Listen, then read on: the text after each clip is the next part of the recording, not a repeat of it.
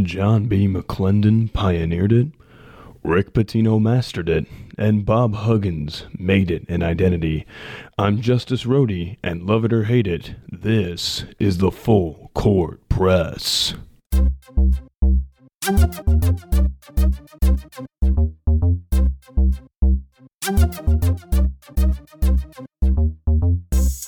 All right, welcome back into the Full Court Press. A little bonus content for you guys. You guys requested that I do a conference previews mini series, so I'm going to give you guys a little bit of bonus content here. We're starting out with the Atlantic Sun. Now, you're probably wondering, Justice, why on God's green earth didn't you start out with the Power Five?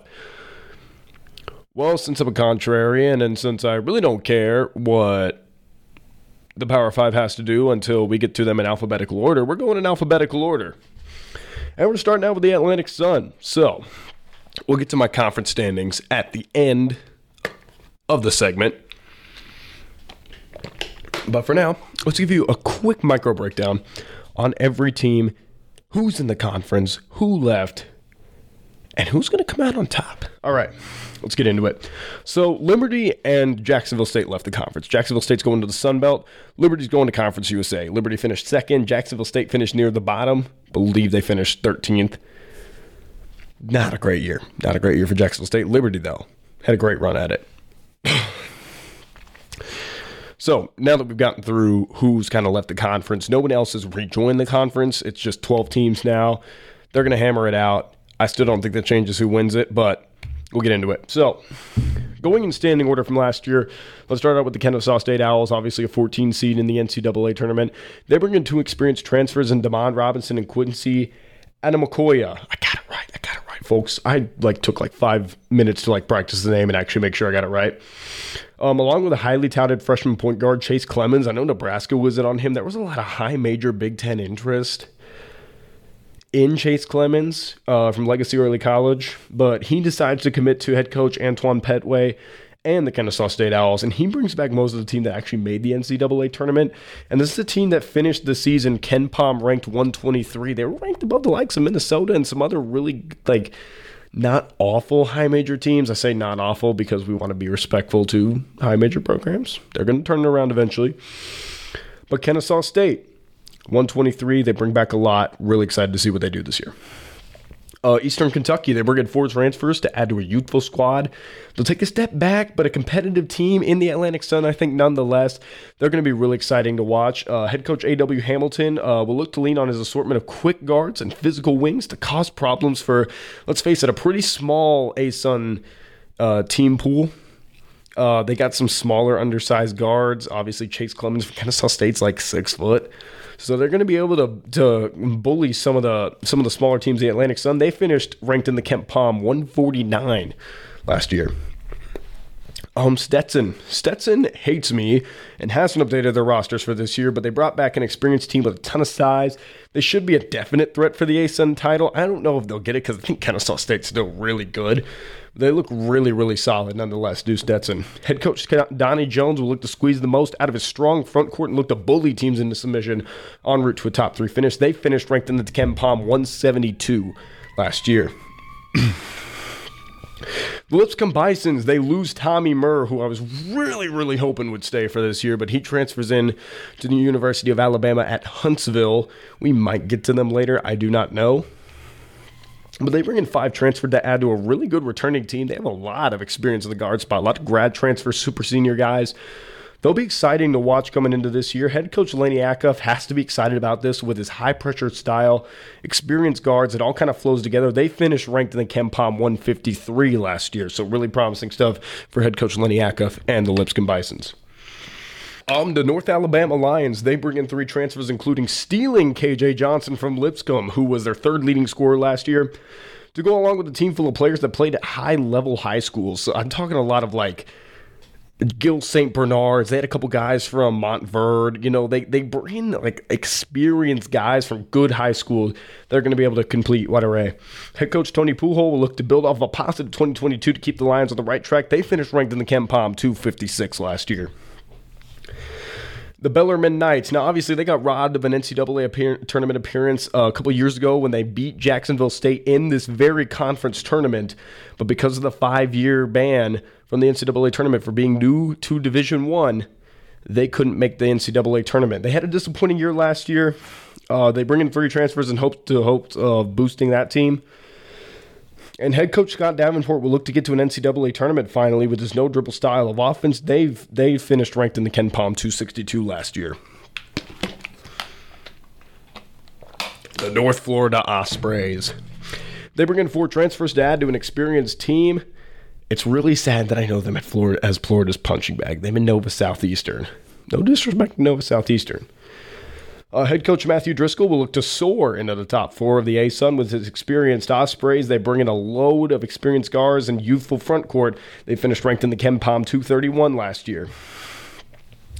The Queens Royals, Queens University of Charlotte, by the way, bringing six total transfers, four from the JUCO route to add to a really pesky team from last year. I know they gave Nebraska a ton of problems when they came here for um, the showdown at the Vault little mini tournament there.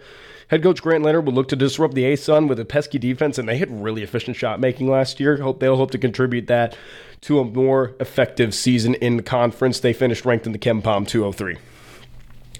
The FGCU Eagles bringing six transfers, four from high major programs to all overhaul a really depleted roster from last year. Head coach Pat Chambers will look to use this influx of talent to bring FGCU back to March Madness and make another run. They finished ranked in the KenPom 185 last year, had a really, really good offense the Jacksonville Dolphins. Jacksonville also hasn't released their 2023 roster, but they boast a lot of returners with previous high major experience. Like Omar Payne from Illinois was a big time name. Head coach Jordan Mincy will look to unleash a sizable front court on the A-Suns in hope of a better conference standing than a bottom three. They finished ranked in the KenPom 234 last year. Central Arkansas, the alma mater of Scottie Pippen, they only brought in one transfer and they'll return anyone, everyone from a disappointing 2022 season. Head coach Anthony Boone will look to keep a pretty young Bears team competitive and a decent looking ASUN. They finished ranked in the KenPom 333 last year. And the Austin Peay Governors. Austin Peay brings in eight transfers, four high major and four JUCO guys to overhaul a depleted roster from 2022. Head coach Corey Gibson looks to shock the ASUN with a fresh roster and quick style of play. They finished ranked in the KenPom 324 last year. so now it's time for my ASUN conference standings. So I really juggled with the top five. I got to be honest. I kind of knew who my outright number one was going to be. Um, based on everything that I had said and based on everything that I had looked into, I was pretty confident in who number one was going to be. Um, but like two through five was a juggle. Like that was a real toss up for me. Um, so was like that middle of the pack, like six through really eleven was also kind of a toss up too. Like like nine through eleven, I really could have played with, but like six through nine was like splitting hairs on guys. So it was. This is gonna be for as far as like the best of the rest or like group like bottom size conferences go like one at large bit one conference um this is kind of a deep this is a deeper one than i than i actually thought like looking into the asun like they got some decent schools here but after looking at it for a while and upon further review i've decided to go with drum roll please Kennesaw State's going to repeat as the Atlantic Sun champions. I believe that they bring back everybody. They got way too much talent to not repeat and make a run to the NCAA tournament. And hopefully, they don't lose in the first round this year. That would actually be kind of cool. Um, two through five was a toss up. I'm going Lipscomb. I like their experience, and I actually like the way they play. Um, I think Lennie Acuff has a really, really good squad, and I think Lipscomb's gonna really gonna push Kennesaw State. But Kennesaw State plays so fast, and they just they play perfectly with the guys they brought in to not be good. Number three, I put Stetson. I really actually like what they brought back. Um, I know they haven't updated their roster, but they didn't bring in any transfers from what I saw. They're just basically keeping their guys, and they finished top three last year, uh, finishing in third place. They looked really good. I wouldn't be surprised if they go make a run at it. They're going to be really, really fun to watch. Number four at Eastern Kentucky, they lost a lot. They're going to take a step back. They're really, really young. Um, they're gonna have to play really physical. I just wonder how their undersized guards are gonna have to perform in the ASUN. I put them at number four. Number five, Bellarmine upgraded, but I don't think it was by like a ton.